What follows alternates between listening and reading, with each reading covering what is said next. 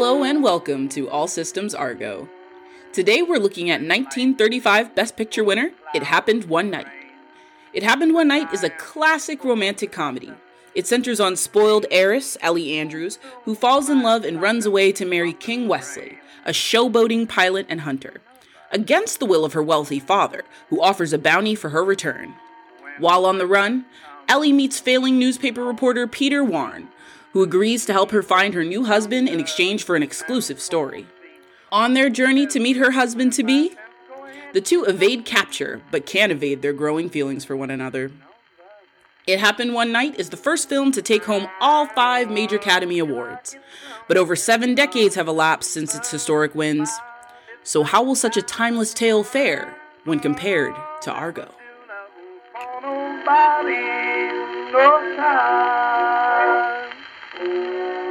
There was a period where Nick Wilson and I were talking It was very funny.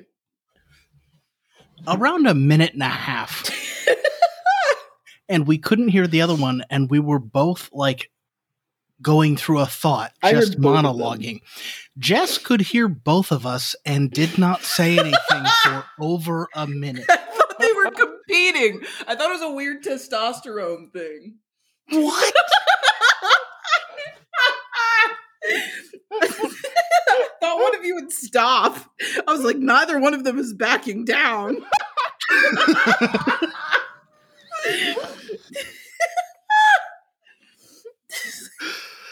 Oh, well, just like Clark Gable and Claudette Colbert won't back down. That's right. Welcome to All Systems Argo, I'm screaming. where we look at it happened one night and compare it, as always, to 2012's Best Picture winner, Argo.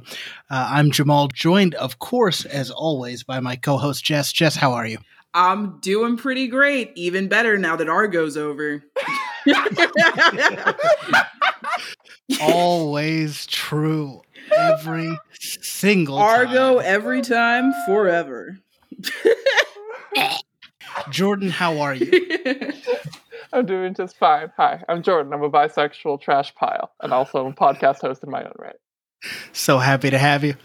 The, ple- the pleasure, it's a pleasure, it's a privilege. True. Correct. So, this episode we watched, uh, as previously stated, It Happened One Night, 1934, Best Picture winner, uh, starring, of course, Clark Gable and Claudette Colbert? Colbert. Colbert? It is Colbert. Okay. Anyway, uh, was the Best Picture winner, won actually five Oscars. Uh, the first of only three movies ever to win all five of the major Academy Awards Best Picture, Best Director, Best Actor, Best Actress, Best Actress, and Best Adapted Screenplay. Why is Adapted Screenplay the major award? Question mark, question mark, question mark. Uh, Hmm. Well, there have been, uh, in the past, there have been uh, best adapted screenplay winners like uh, Spotlight, uh, for instance, uh, and, uh, and Green Book. And Green Book. Ah, so it's clearly among the top. Cream of the crop. Also, you know, Mm. most uh, most Hollywood pro- productions are adaptations. This is true. You do get quite a lot of them. Uh, uh, from what I'm seeing, apparently best screenplay can refer to adapted or original, so that makes sense. But you do get a lot of Wider pool adapted. then. Um, Wider pool, wider There- pool. Ah! I'm searching for an inaccuracy. there are only two other movies to uh, win all five. One flew over the cuckoo's nest, and previous All Systems Argo contender, Silence of the Lambs. Ah, okay. Kind of odd, Very strange. a little strange, but you know, it is what it is. Anyway, uh, so Jess and Jordan, had either of you ever seen It Happened One Night before? no, I not even once. before. I had not either. And you did mention, Jordan, you've seen Argo, though. I have seen. I have. I saw it once in theaters, and I saw it another time uh, during a uh, history class uh, uh, U.S. history class. They did Uh, not show that in your U.S. history class. Yeah, That is its that I think that's its like natural state. Mhm. wild, wild to me. Yeah, like not amazing history class. Yeah, an unre- an unremarkable history class that was in May when my teacher stopped uh, caring and wanted us to all just study for exams at home. That is amazing. That's when you get up and watch Argo. Checks out. they really said not a documentary. Ben Affleck, it'll do. This is so much more engaging, he said, lying. Literally, a documentary would be both more uh true and more interesting, and at the very least, more colorful. Honestly. Oh, What a choice! i'm unbelievable choice, if I'm being frank. I I mean, you know, it is it is a piece of U.S. history. Uh, What? I mean, yeah. Sort of seems like it's part of a much bigger piece of Iranian history, but like we don't care about that I'm screaming. oh, on this show. anyway, so uh, how was Argo to you this time? This time, well, I am no longer in uh, I am no longer in eleventh grade, Mm, Uh, main difference. Main difference. which is a hu- which is a huge difference, and I have seen many more movies since Argo, mm. uh, and which has made Argo uh, significantly uh, worse in my in my esteem. Uh, I have also um, also now that I am no longer in eleventh grade, I have doubled down on um, on my anar- anar- anarcho-Marxist views. So uh, I find uh, all of the uh, CIA uh, self-fellation to be just absolutely uh, uh, insufferable this this time around. Mm. Now, it's important to note that we don't support Antifa on this podcast. So I'm just putting you on notice. Okay, well, when you ask me at the end if I want to plug anything, I will know not to Mhm. not to plug anti-fascism. we can't be yeah, out please here don't plugging plug the Antifa. concept of of anti-fascism. Certainly please. not plugging all black clothes and fighting fascism. We stand the CIA on this podcast. Clearly, our allies. Did you know that the guy who did the CIA rebrand dated Azealia Banks?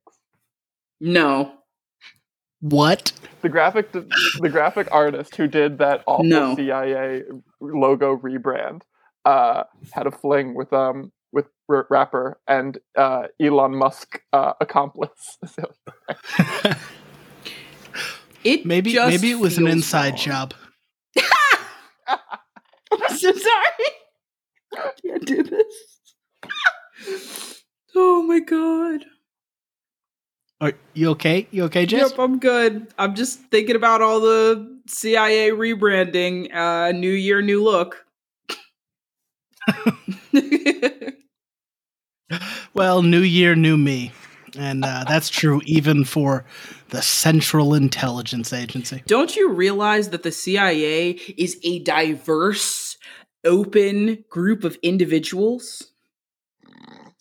They're Well, the I nation's first CIA line of defense, Jamal. When I think CIA, that's actually not the acronym that I think of.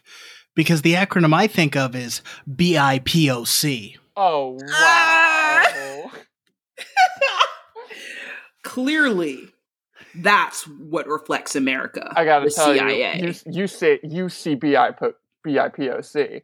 I see LGBTQIA plus. Well, as long as we're all just certain that the CIA are unquestionable allies to minorities, obviously, and just also, you know, non American countries in general. Mm-mm-mm. I think it's important to make that clear.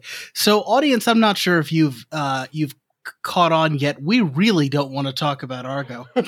Really, Not this time, folks. Not this time. really, just absolutely nothing. But oh, I do I do want to talk about uh, because I did because uh, Jess was very clear that we were watching the extended cut, uh, the, the which is a version I have not seen before, uh, and uh, I found out uh, what's in the extended cut. And Jamal, it's linked to why Taylor Schilling's name is the last in the credit. What? Okay, And that's on research. yeah, I, I, did I did I did some cursory research. So, okay, the two-hour theatrical cut of Argo was the one that Ben Affleck made uh, after uh, he did t- he did test screenings. Uh, his test screenings, um, he got the sense that people were kind of uninterested in Tony Mendez's family life. So Wow. I wonder why. I'm screaming. Probably because his wife blends into the phone and the background. All blue. The only thing you see is her face and her hand holding the telephone. Right. You it's it's all through it's all through the telephone and through and through postcards. It's all super impersonal. And so Except for when she's with her uh, lesbian partner that's helping to raise uh, Ben Affleck's child. and that's not in the theatrical cut. Yo, they said it's too gay. Okay, so pretty much everything in the 9 minutes that are in the extended cut is Taylor Schilling scenes. Wild. Uh, that's why she's last in the credits because she's only there she's mostly there for the extended cut.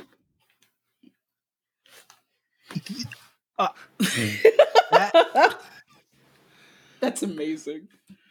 I am bowled over. I that's amazing. That means that when we did the Kramer versus Kramer episode, there's a large portion of our audience who does not understand why we are talking about her. well, We talked about I think a large portion of our whole audience episode. has not seen Argo in a long time. I have faith that all of you have watched Argo.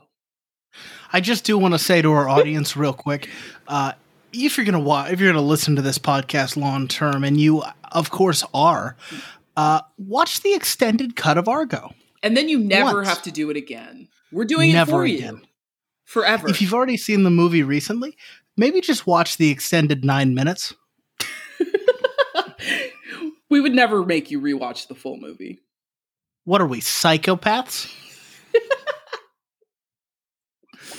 well, that's crazy, Jordan. Yeah, that's actually legit. I.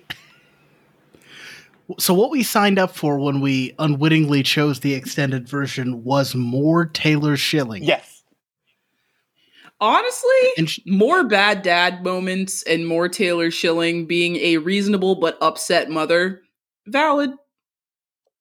like she's not worse than anything else in the movie. She's just as great it's as all the rest at of the, the movie. same level. Just as Grage is very good. we talked about this a lot in our viewing that everything just sort of blends into the same tone Mhm. where you can't tell nothing stands out. Except for And the I- lady in the red suit. well, I think that was more of a you thing. She's the only person wearing a bright color. And she's in literally one second. Like, there's one second where she's on the phone and she's like, she says like one line as the receptionist. And honestly, I feel like they only gave her one line because she breaks, she was daring and she broke the shitty color palette of this fucking movie by wearing the wrong color to, to one, the wrong color to the set. you know what? I support this reading. Do I remember this person? No. she was not a even not breakout all. actress and they cut her out. How dare they? You're going to point it out to me next time we watch it, and this is going to be literally an insert shot of one person for one second. There has really to be is. a even more extended cut where there's exactly more scenes of the woman in the red suit. clearly Release the red suit cut. release the red suit cut Do it, blink and you miss it we dare you help this Mr. young woman start her career Please, Mr. Affleck, nine years later. Benjamin, please, Please. throw us a fucking bone. Honestly, we're we're literally providing your movie with so much business. That's not true. We bought it one time. we did buy it one time. We bought it one single time. um, uh, but the movie is it, it's like I, I feel like we probably talked about this before because we've talked about everything about it before, but it's really focused on realism in the worst ways possible. Because realism is like, oh, this seems real, but not not in a way where it's actually real. Like a ton of things are made up and not as they were, but not in a way where it's exciting or ahistorical in a cool way. It's just ah, we're gonna have this airport chase, but it's not gonna be fun. That being said, like everything is supposedly real except for the dialogue. Y- Yes. This West Wing dialogue. and as someone who hasn't seen The West Wing, I just assume that The West Wing is just as great as this movie, uh, only to be enjoyed by uh, the most uh, middle ground person. Middle ground, center left. Maybe even It- it right. is- It is the centrists' like crowning achievement, that show. It, it's less grayish because it's the 90s. Ah, so it's just it's less Grage, but it's still another movie where white people feel like they don't have to make decisions. Wow. yes. Yes. And it is an it is an eight season show. And look, I summed it up in one sentence. White people who feel like they don't have to make decisions. Damn, I'm good. Which is a real problem Haven't seen a because single one of them is the president. Really, really uh, takes a negative toll on governance. Uh, I was gonna say, Jess, if you've seen any other Aaron Sorkin thing, you you would know you kind of get it. But why would you have seen any Aaron Sorkin thing? Honestly, I'm really on brand by not having seen any Aaron Sorkin things. You haven't seen Social Like- Network? No. why would they have seen the Why social would I have network? seen that? I Uh, don't know. I I'm honestly right. What else? What other Aaron Sorkin joints? Throw it at me. I promise I haven't seen it. You haven't Trial seen of Steve Jobs. Chicago Seven. Nope. Nope. Steve Jobs. Wait, Jamal, what was yours? Uh, Trial of the Chicago Seven. Yeah, I haven't seen that either. Uh, Studio 60 No. on the Sunset Strip. Solid nope. Sports Radio. Jess hasn't Jess hasn't seen Sports Night. Nope. Sports Night, that's it. It's news radio. It's News- Why is there a movie called Sports Night? It's a television watching These are all and I don't shows. Oh, okay. I'm like, who's watching this? And you haven't seen the newsroom. Nope. Yee. I forget about that You one. You haven't seen A Few Good Men either. Nope. Well, They're not made for me as the intended audience. They are powerful white men energy. If they were made for me as the intended audience, I would absolutely watch them. the same reason I don't watch Saturday Night Live. I mean, fair. Fair. It is a similar audience. It's yeah. the it's exact same you're audience. not wrong. the Sorkin Saturday night connection. Centrists who want to think they're smart. White centrists that want to think they're smart. We really don't want to talk about Argo. well, I told you I wanted to talk about the lady in the red suit. what is You her have life like? You know? We're being a Well- woman working in that male office where they're all saying all those awful things. do, do you mean the White House? Wild. You got me. That building. Oh my gosh. I mean, to be fair, the White House being described as that building where white men say all those awful things is Oh, maybe the most accurate. oh. Okay, uh, Eh, fuck this. Let's talk about it. Happened one night. Yes. Oh my god. That was a, so much fun. This is the horniest Best Picture winner ever. It really The is kink. The kink. wild to me. So He he literally calls her a brat throughout the whole movie. Also slaps Right? her within the first two minutes, or she her dad slaps her in the first two minutes. Piggybacking. Wild. A long conversation.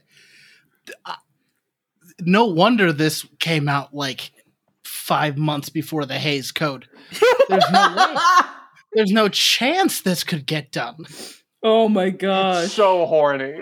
it really is.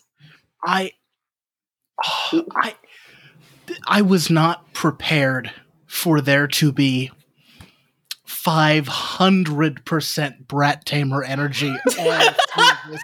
You can't say Brat Tamer on the pod. No, Jamal. But Clark Gable says Brett literally says Brett. I'm screaming. He says it like it's a pet name. he which is- really does. He does- oh my god, he so does. it's not a, it's not a pet name unless it's a pet name. Like you don't get to like it's not They even do like role play, like poverty themed role Right. play. poverty role play. Oh my god, that was so wild. I wish I was a plumber's daughter. it is so uh, like I've never seen a kink be born before. They really said let's popularize it. A Kink is born. Oh my gosh. I'll take it over a star is born any day. I'm screaming same. Another movie not targeted toward my demographic. well, yeah. um I guess you're not that kind of gay. I'm not that kind of gay.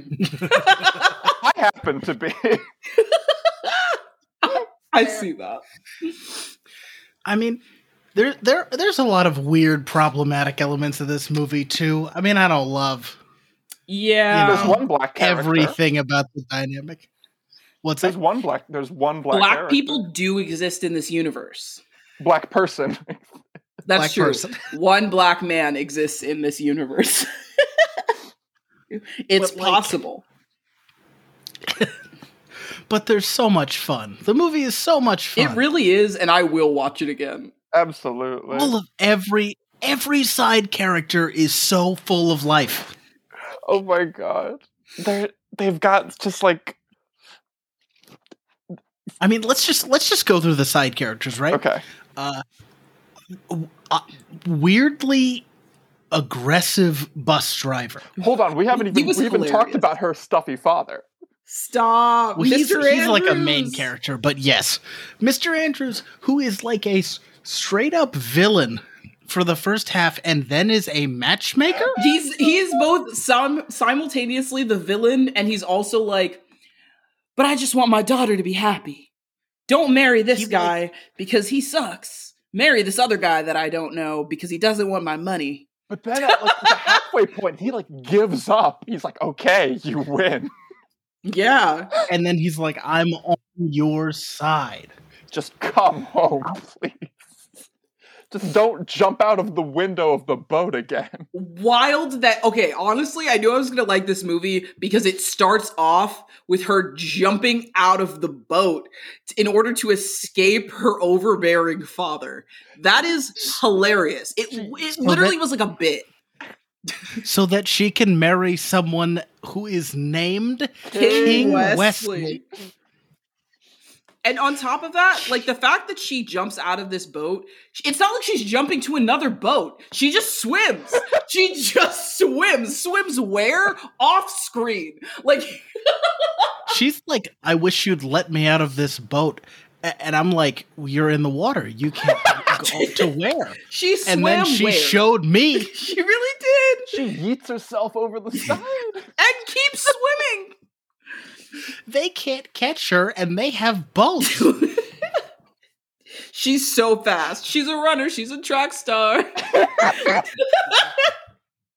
she really said I- track star.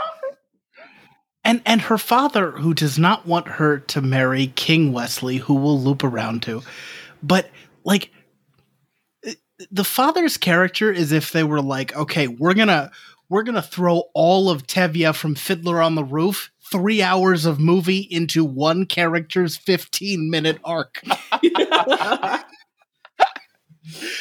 starts out real mean aggressive slappy by the end uh, he's just he's moving heaven enough to make his daughter happy. He's just trying to make her happy. Wonder of wonder, He wants- miracle of miracle. If she chooses to ditch the guy at the altar, there's a car in the back. I'll pay you ten thousand dollars, which, by the way, t- it's a lot of money. That's a lot In the of Great money. Depression, yeah. Yeah, it's so much money. And he pretends like it's not a lot of money. It's so much money. like I think he he offers ten k for her return, which um is nearly two hundred thousand dollars now.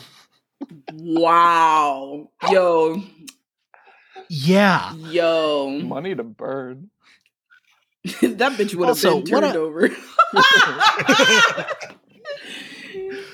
what a what a daring, brave movie to set be set uh, during the Great Depression and ask us to empathize with a uh, defiantly rich lady. Sounds like America. Okay, but it's kind of br- it's kind of brilliant because like in the same way that like in the same way and Jess was like mentioning it like while we were watching Argo, but like in the same way that like Gone Girl plays on like the knowledge of like Ben Affleck as a persona and as like a movie star uh to get you like in um to get you to hate this hate his character. Uh these two people with glamorous movie star looks Honestly. are there in this sea of people who look so downtrodden and so fed up and they just bring the comedy and they, it, that's the joke that these two movie stars are moving through this world with difficulty Like the fact that they're poor is the joke. like I couldn't ha- stop myself from laughing when he's like making her a bed out of straw, and you're like, "There's." You're looking at these people, and you're like, "There's no way they don't have a dollar in their pocket." like It's true. It's very obviously Clark Gable. Like this is like yes, it is Peter Warren's the character, but we are looking at a man who is brimming with charisma and who looks great with his top off. I'm screaming. Now let's now let's let's let's go into that because Clark Gable, a weird looking man. Okay, Clark Gable looking weird. okay. Here's here's a here's a fun fact. Uh, there is a scene in in, Hap- in Happened One Night with Clark Gable that is a reference point for Bugs Bunny. Wait. Ah, pause. Bugs Dooley. Uh, it is uh, it is the scene. It is the hitchhiking scene where he gnaws on a carrot while he talks fast. Oh, that makes sense. Friz Freleng, one of the Warner Brothers animators, used that scene from It Happened One Night of Clark Gable eating a carrot while talking fast as a reference point for uh, for Bugs' character animation. Yeah. You really think And Clark they Gable used the looks name- weird? Sorry. In this wait. movie, oh, I mean, I'm not familiar with Clark Gable's looks. So I didn't grow up with Clark Gable. I've not seen a lot of Clark Gable. You're gonna have to watch Gone with the Wind for the show. I'm no, no. I'm not looking forward to watching that again. it's three hours long. Um, it's four hours long. Jiminy. Uh, I mean, Clark Gable, tons of charisma. He just he got a weird looking face in this movie, is all. Is it, To is me. it like his overbite? I think it's his hair partially, and the, I mean, the whole mustache. I thought he was looking like a wise guy. He was mostly wearing a hat. You, yes. Well, he was looking like a wise. I think that's it. It's that like Clark Gable to me reads as character actor and henchman. One of my notes Wild. is Clark Gable has henchman energy. I'm screaming. He's great. But like also, He looks like to me the slick, like what is it? The like slickster, like dude energy. Like con man, fast talking. yeah, Yeah. Yeah. But that's the energy that works for Peter Warnes, a writer Oh, who is absolutely. bad at writing and great at talking. a, a reporter who in the in the movie does almost no writing. Does Uh, almost no writing doesn't- and only talks himself out of a couple situations. He's clearly also not not, that great at talking. Does not seem like he particularly wants money. Like he not really chasing the dollar in the movie. Nope. It's weird. He really is not. And the way in which uh toward the end he's like, "Yeah, I'm not here for the 10k. I Fuck just your want money." $40. he's just there for the $40. Uh Oh the my reveal God. that the character What has amazing reveal. unimpeachable integrity is great. it is a wild reveal considering he has been uh rude and basically a tsundere character for like the whole movie Screaming. he's been a tsundere which and uh just like being mean to her on purpose and the, the whole movie because he likes her. And then and then you get to the end and he's just like yeah actually i'm just a super honest straightforward kind of guy. And you're like that's the reveal. Like He he is such an unceasing dick for the entire movie. Like at some point, and for the first hour of this movie, he's right. This the movie is just like, nah, he's right. yeah they really are He's like fine. when she fell in his lap he's like next time you drop in bring your folks Like she is an He's one hundred percent clueless the whole time, and then a little later she starts. There's some more like parody. Mhm. when he can't uh, hail uh, or hitchhike Mhm. correctly. literally hilarious Ho- Honestly, like he literally could not hold his thumb out It's such a great scene, and from what I have one from, from what I have read, uh, Claud- Claudette Colbert uh, did not want to uh, show a bit of skin, uh, and wanted a chorus girl to wanted a chorus girl to, to be her thigh double. wild there was a very, very noticeable cut. A- she said Um, not my thigh not that much leg not in this time She period didn't want to, but in in the end, it is it is her thigh, and i'm uh, it is probably one of the it is probably one of the scenes that yeah if if the Hays Code were in effect, no, that would have.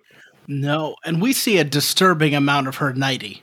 We see far too much. Oh my god, she's in paj- she's in like the dude's pajamas, and it is it's a look.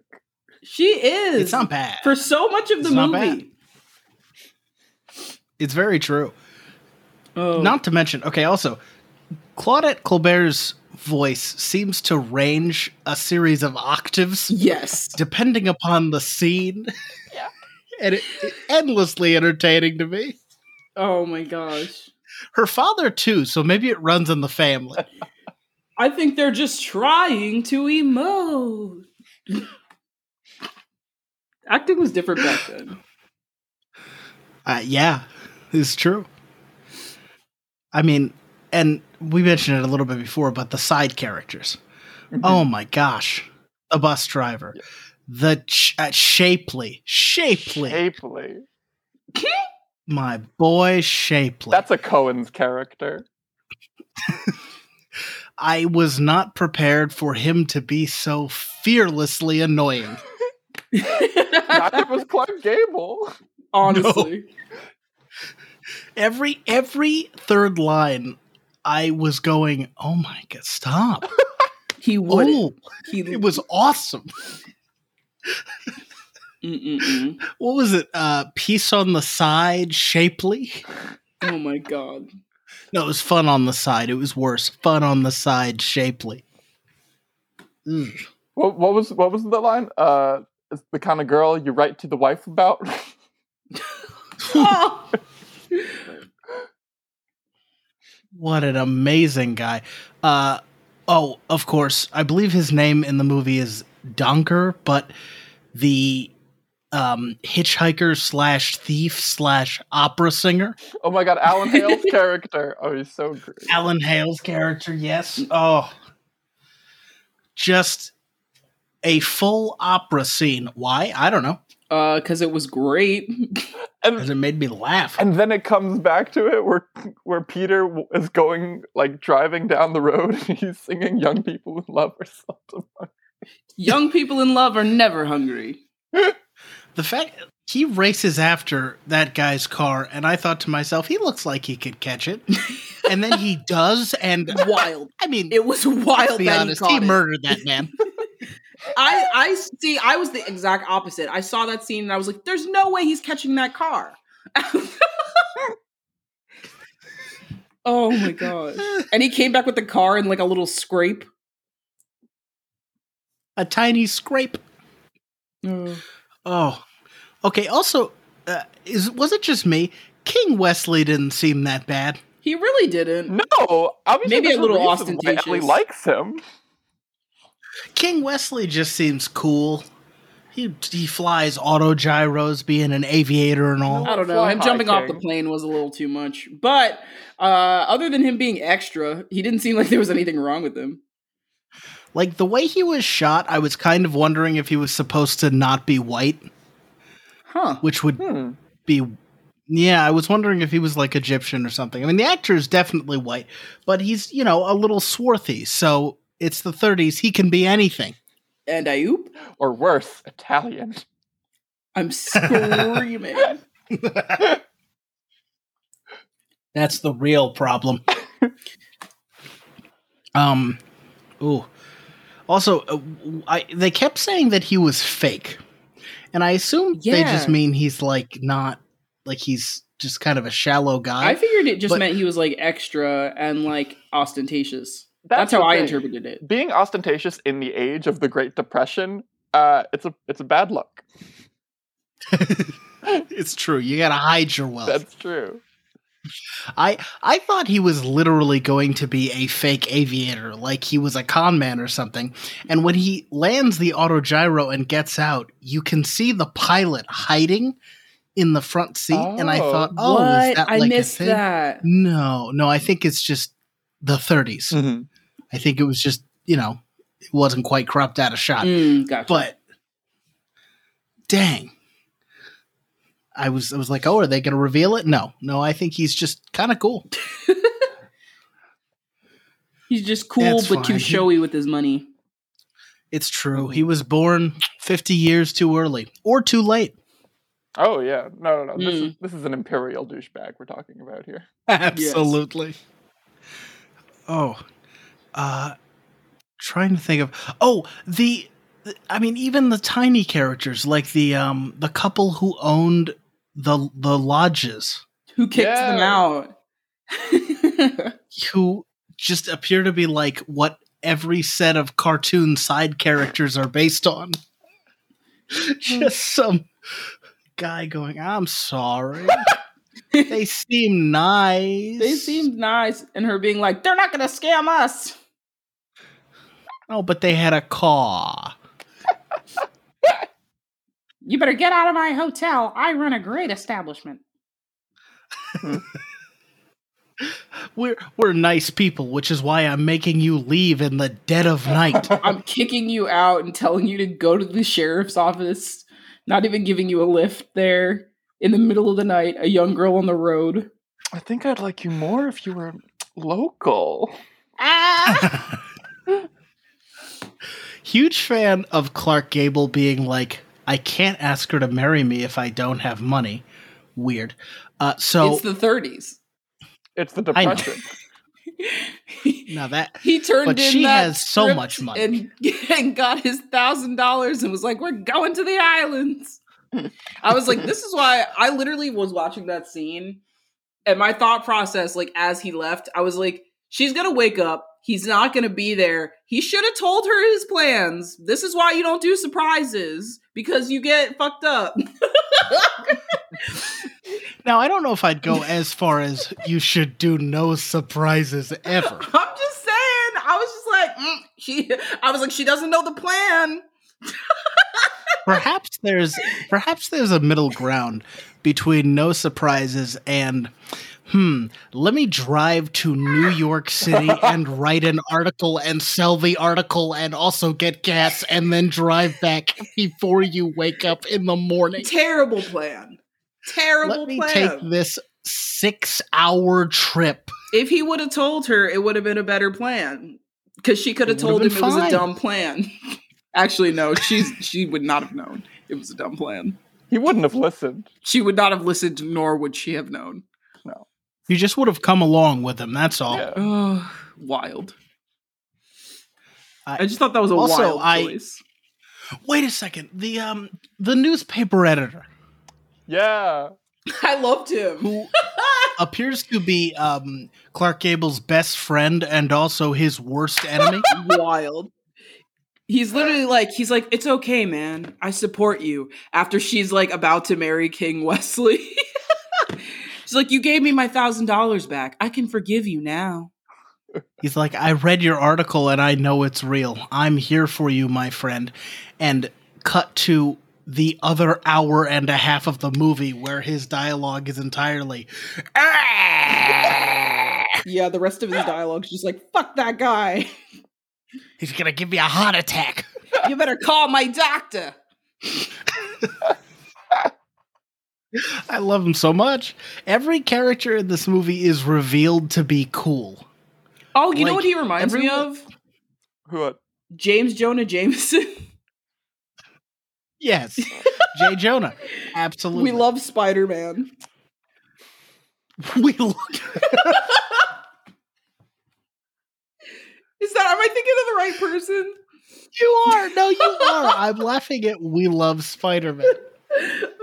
I'm just saying. Well, technically, we hate Spider Man, but I mean, if we're Jay Get me pictures true. of King Maxwell. there we go. Don't come back to this office unless you get a picture of King Westley's auto gyro. It's a menace.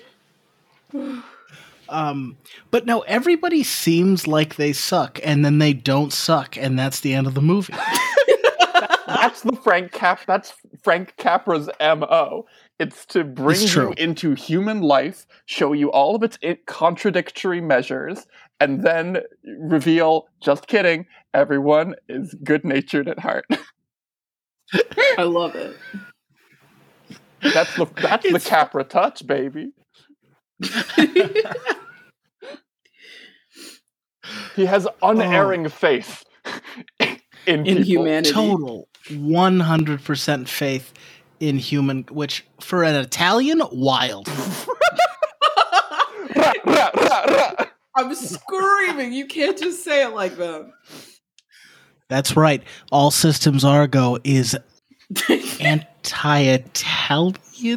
That doesn't seem right. it's okay. They're white now.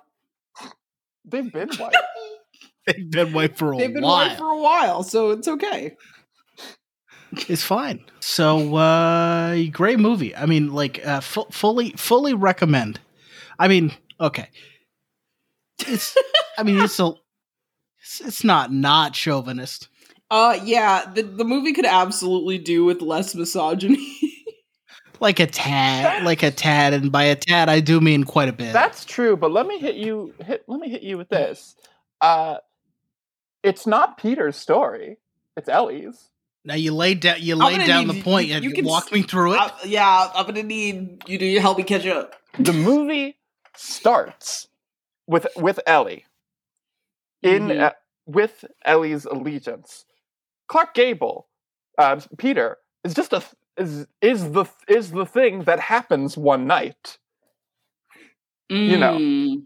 he just he runs into her life you know spontaneously you know but it's her inner life you know that we are privileged to see throughout the movie. We're the one she's the one who gets the adoring close up you know uh, lit lit entirely by the moon as she gazes out of the window thinking about tomorrow you know. She's the one who um who gets to make that big final decision uh, at the altar. Um, you know, she is pushing the movie forward. And yes, Peter pushes her pushes her back, but it gives her more and more reason to develop her own sense of desire and yearning and to discover that this thing that happened spontaneously instead of this thing that she arranged for herself is the thing that she that sh- that she wants because it excites her because it brings new life to her world does that make sense That does make sense. It does. And I do grant you that the story is bent on her will. But I also think that when I'm thinking of the touches of misogyny that Mhm. are still interlaced in the film, um, I guess I think of the way that before they begin their sort of tryst, uh, where they're flirting and uh, having a little bit of a good time, like Peter Warren is certainly like my notes say creepy and keeps watching her and insisting he knows what's good for her. uh and like I don't know. I like I do like the push and pull between the two of them. Um because I think that that's a part of what adds charm to the story. Um but I think that in this it, I think that the movie is certainly dated in the way that she's treated like a child by her father, by the media, and by Peter, where like he kind of is choosing to take care of her like a child, which to a certain extent makes sense. She is like a lost rich kid who doesn't know what to do. Mhm. Um but also he takes the extra step of like trying to humble her in a way that is misogyny that still exists um where many men feel the need to tell women that they deserve less That's true, and I, I definitely see that there is uh, that infantilization that appears as a motif throughout it. Uh, I will say uh, that it is her. She takes it upon herself to demonstrate maturity throughout. You know, in that in that pushing back, that moment where instead of sitting back on the fence and watching uh, Peter fail at uh, hitch at hitching a ride, she hitches up her skirt uh, in this in this display of well adult Competence. behavior. adult behavior and competence in that showing that she's able to get around without his help right. um so i do think that there is like enough pushback by the, the movie to show that she can take action on her own Yes. which but i her think world, is good Your, but her But her world is populated by men who underestimate her, and yes, that can Exactly. be, that can be tough to watch. I, I I think also there's a real like the first half of it especially is much worse with that. yes. The mm-hmm. second Like- half of the movie is a lot more playful and a lot more of her choice Once they leave, once they once we get to the bus singing scene, which by the way, oh the bus. Oh my god, scene. I was singing that for like an hour. what do they sing? What is it? The The tri- man on the flying the man on the trapeze. flying trapeze. Oh, sorry. which is just I got cucked by a trapeze man. It's so three great. verses. And there's one love it. that's told from a male lover's point of view. Did you catch it? Mhm. Yes. Oh my god. Hays Code It's wishes. Beautiful. Like before that, I think it's a lot harsher and it it felt it didn't feel like a romance, frankly. It felt more like a almost like a father figure kid kind of vibe. yeah.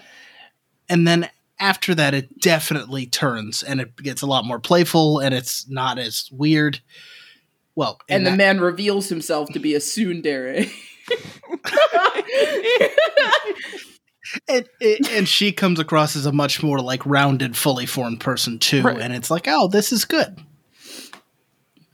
Yeah, because as Peter gets to learn about her, so too does the audience. exactly. Uh, we're introduced Yes. to her with this, you know, this singular act of defiance, leaping from the leaping from the boat, uh, and then you know and we can see her as this as kind of this rich kid lost in the world but then you know we the audience follow them and this is the great thing about like the road movie format also uh, is that through each encounter as she learns more about the world she inhabits and her place in it. So we conversely learn more about her world and how she fits into our world.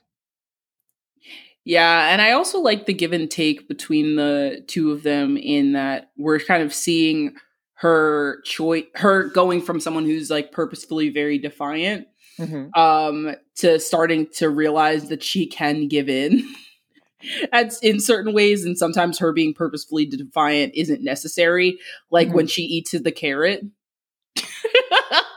and she's like actually I am hungry yeah there's no reason for me to really be against doing this right or the moment where she bypasses the line at the women's showers Exactly. Um, it's interesting watching her also like learn rules. uh, they'll wait for me. The bus will definitely wait for me. because I told them I was going to be late. oh, fully, fully 20 minutes late. Fully Yikes. loses fully gets her bag stolen at the start of the movie. Although I did like that she smoked. That's a sidebar. Why? I'm just curious. Um, I just feel like a lot of older movies don't show women smoking. Um, and women smoking in older movies is usually a sign of independence. Um, like their goal isn't to be attractive. Does that make sense? I think so. I don't because know if I've seen like enough smoking was considered to... unsightly for women in a lot of spaces. That checks out. Oh. So I liked that. It's a small detail, but I thought it really added to her character. Fair enough. Yeah, I can't say I noticed it, but in hindsight, next time maybe I will. And obviously, you know, she gets robbed after that. But like she's smoking and then uh with her body turned away from her bag and the guy just steals it. um but I did think it was a nice detail. I was just thinking about, you know, are there are there movies that were made in the 40s and 50s that, ha- that have prominent scenes of women smoking? And there are definitely some where it's like, yeah, the uh like like a like a cigarette holder or something like that, but just like a full just like a full on cig, yeah, full on not, cigarette. Yeah, yeah, like not meant more to be in the like fifties, sixties, but well, sixties is a is a, is a huge sea change for uh for the landscape of American film. Uh, so it's true.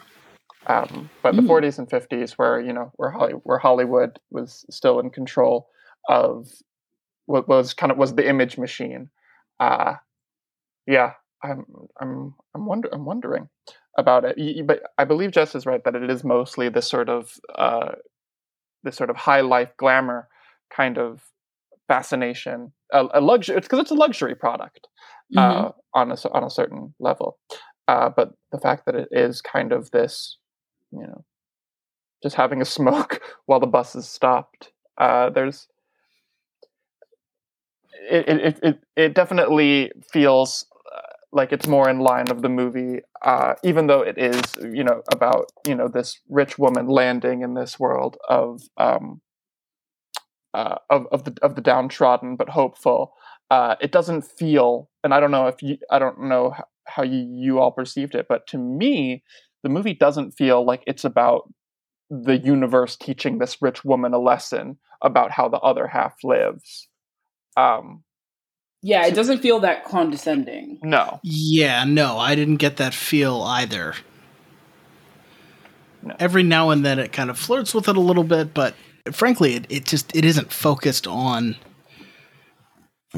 the plight of other people that much. It's certainly part of the background, and it, it, mm-hmm. it does matter thematically at points. I mean, there is the time she gives that ten dollar bill to that um, 28 year old young girl. Um, well, young boy, but twenty played by a twenty eight year old woman. Mhm. Uh, also, that was a ten dollar bill. He said that was a ten spot, and I did a triple take. Gave him like two hundred dollars. Wild. Honestly, I feel like yeah, that's honestly, I feel like it's moments like that that to me make it feel more like a fish out of water movie than than Yeah. anything else. Uh and if we're connecting it back to Argo, Are we? aren't they both kind of fish out of water movies that engage the media? The second half of Argo. now is- you're gonna need to you're gonna need to walk me through that. I'm screaming. I literally can't. I thought of it two seconds ago. I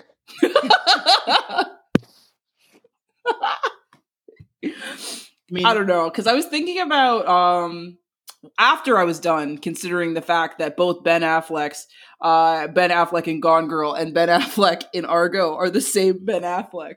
Um after I was considering the uh Ben Affleck uh universe extended universe. yeah, Um, Fleckiverse. the B A E U, if you will.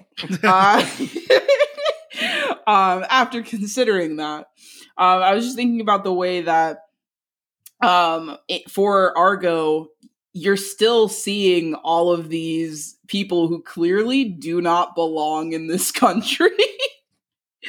trying to just like deal and get out.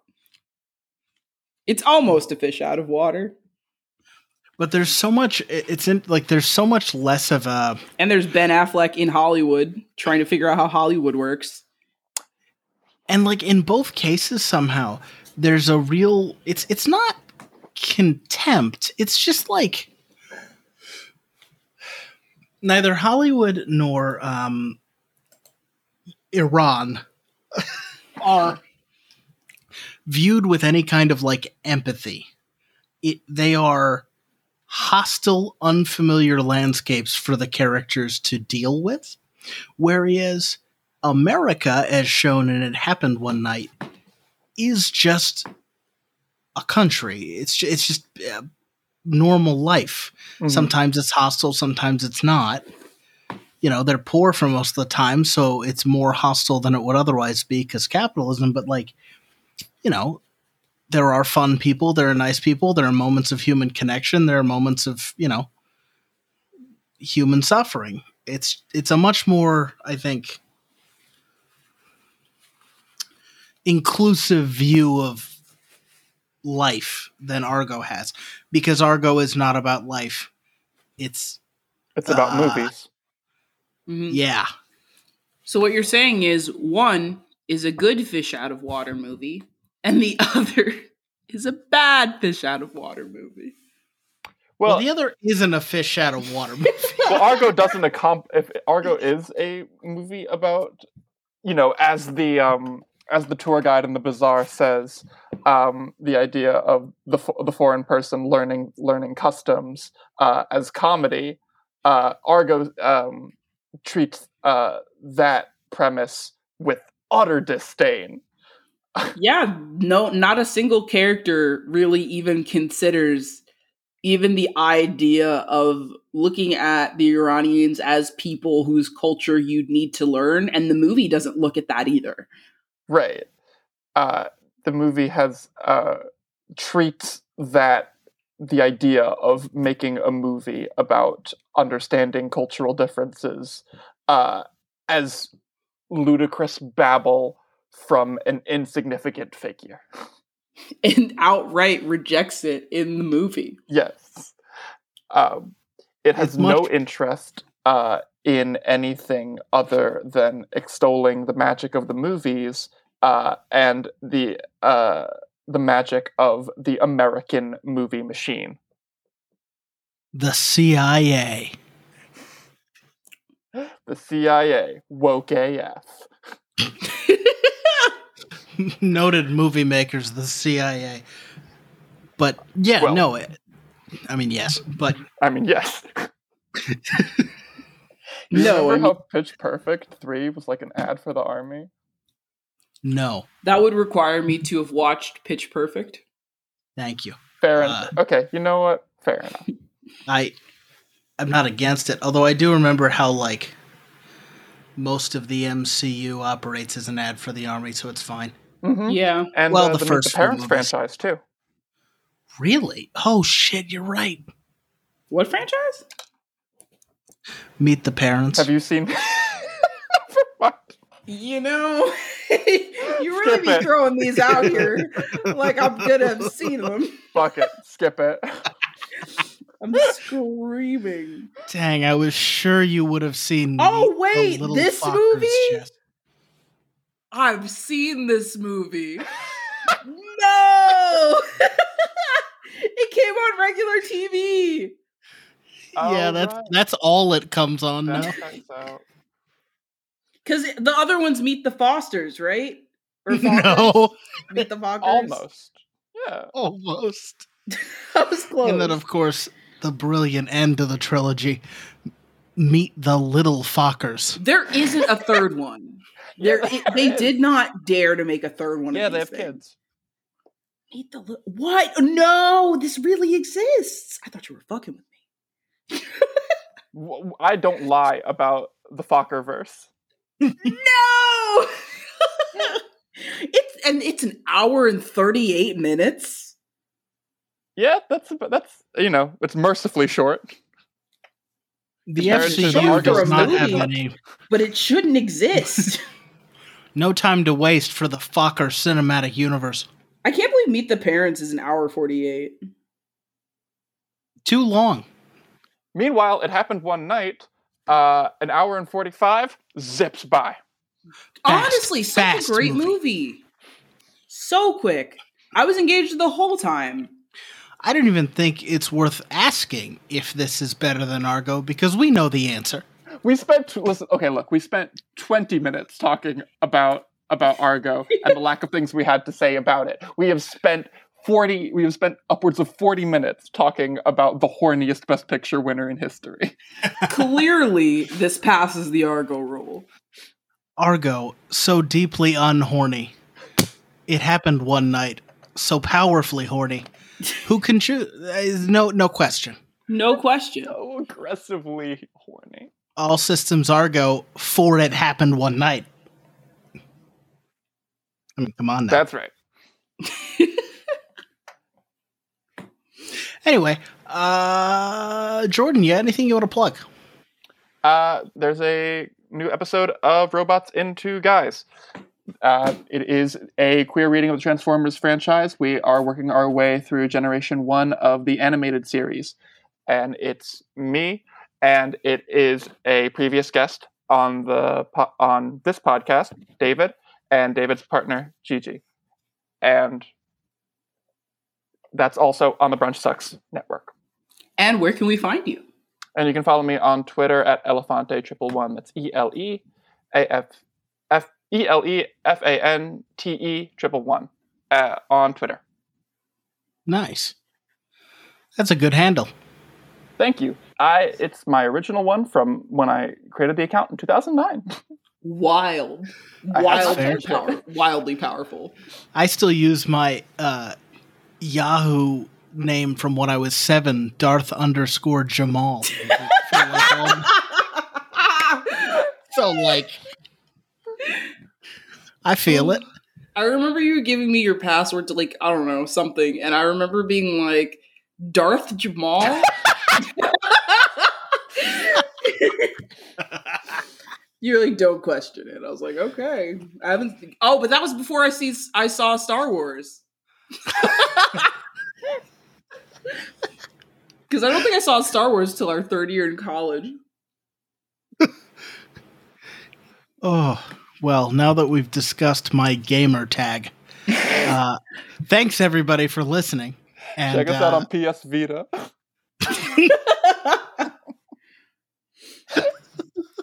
if you can find a PSP, listen to all episodes. if you can find Elefante on MySpace, I'm gonna look for that high angle.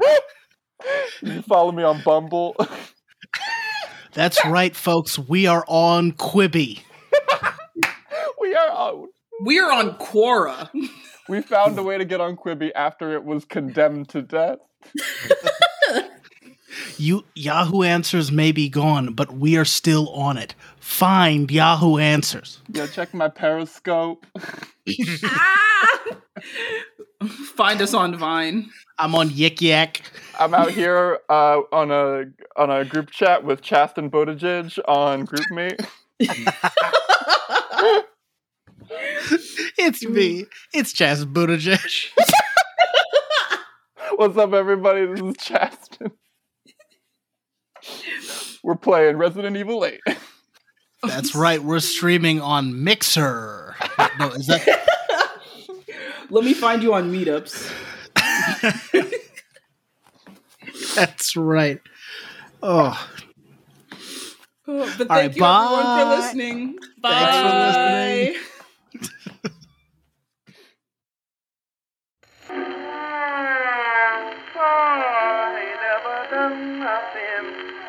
Hey everyone, it's Jess. Did you think it happened one night past the Argo rule? Share your thoughts with us by following at the Argo rule on Twitter, Instagram, and Facebook. All Systems Argo was edited and processed using Alitu and Audacity. The music in this episode was Nobody by Bert Williams. All Systems Argo is produced by Ian White, Jess Hassell, and Jamal B. Barringer. A big thank you to Ian for their editing work on this episode. Thanks for listening, and we'll see you next time.